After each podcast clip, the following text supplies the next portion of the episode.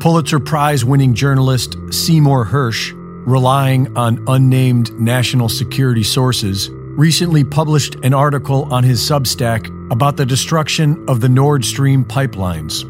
Two pipelines, known as Nord Stream 1, provided Western Europe with cheap Russian gas for more than a decade. These pipelines were seen by NATO as a threat to Western dominance. Profits were shared with the Russian government and provided up to 45% of their annual budget. A second pair, called Nord Stream 2, had been built but were not yet operational. NATO was concerned that as long as Europe remained dependent upon these pipelines, Germany would be reluctant to supply Ukraine with money and weapons to fight Russia. And so the Biden administration authorized Jake Sullivan to assemble a task force with members of the Biden White House, the CIA, and the Pentagon to come up with a plan for the destruction of the pipelines. The operation was run by Victoria Nuland, Antony Blinken, and Jake Sullivan. The Navy proposed using a submarine to assault the pipeline directly. The Air Force proposed dropping bombs with delayed fuses.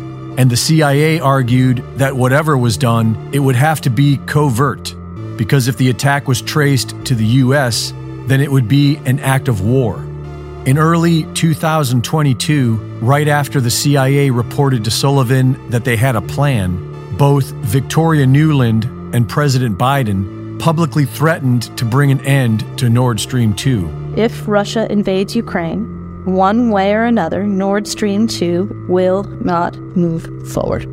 If Russia invades, uh, that means tanks or troops crossing the, uh, the, the border of Ukraine again. Then uh, there will be uh, we there will be no longer a Nord Stream 2. According to the source, this public announcement meant that blowing up the pipeline no longer could be considered a covert option, and that there was no longer a legal requirement to report their plans to Congress. The Americans partnered with Norway, who had their own motivations for the destruction of the Nord Stream pipelines, which would allow them to sell more of their own natural gas to Europe. In March of 2022, members of the team flew to Norway to meet with the Norwegian Secret Service.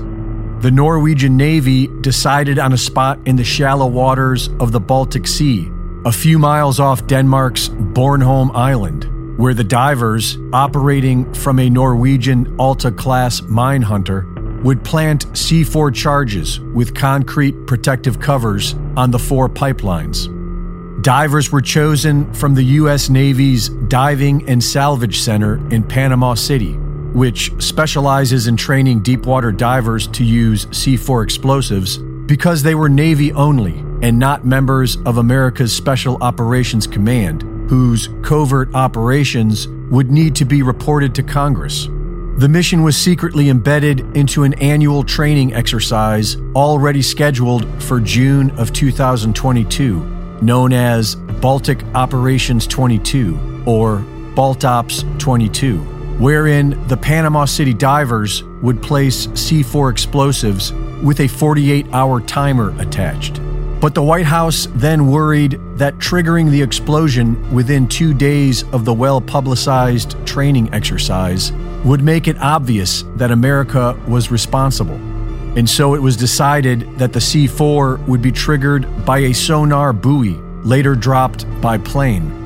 The buoy would emit a sequence of unique low frequency tonal sounds to trigger the explosives. On September 26, 2022, a Norwegian Navy P 8 surveillance plane dropped the sonar buoy. The signal spread underwater and a few hours later, the high powered explosives were triggered and three of the four pipelines were put out of commission. According to Hersh's national security sources, it was a beautiful cover story. It was a covert operation that placed experts in the field and equipment that operated on a covert signal. The only flaw was the decision to do it. Reporting for InfoWars, this is Greg Reese.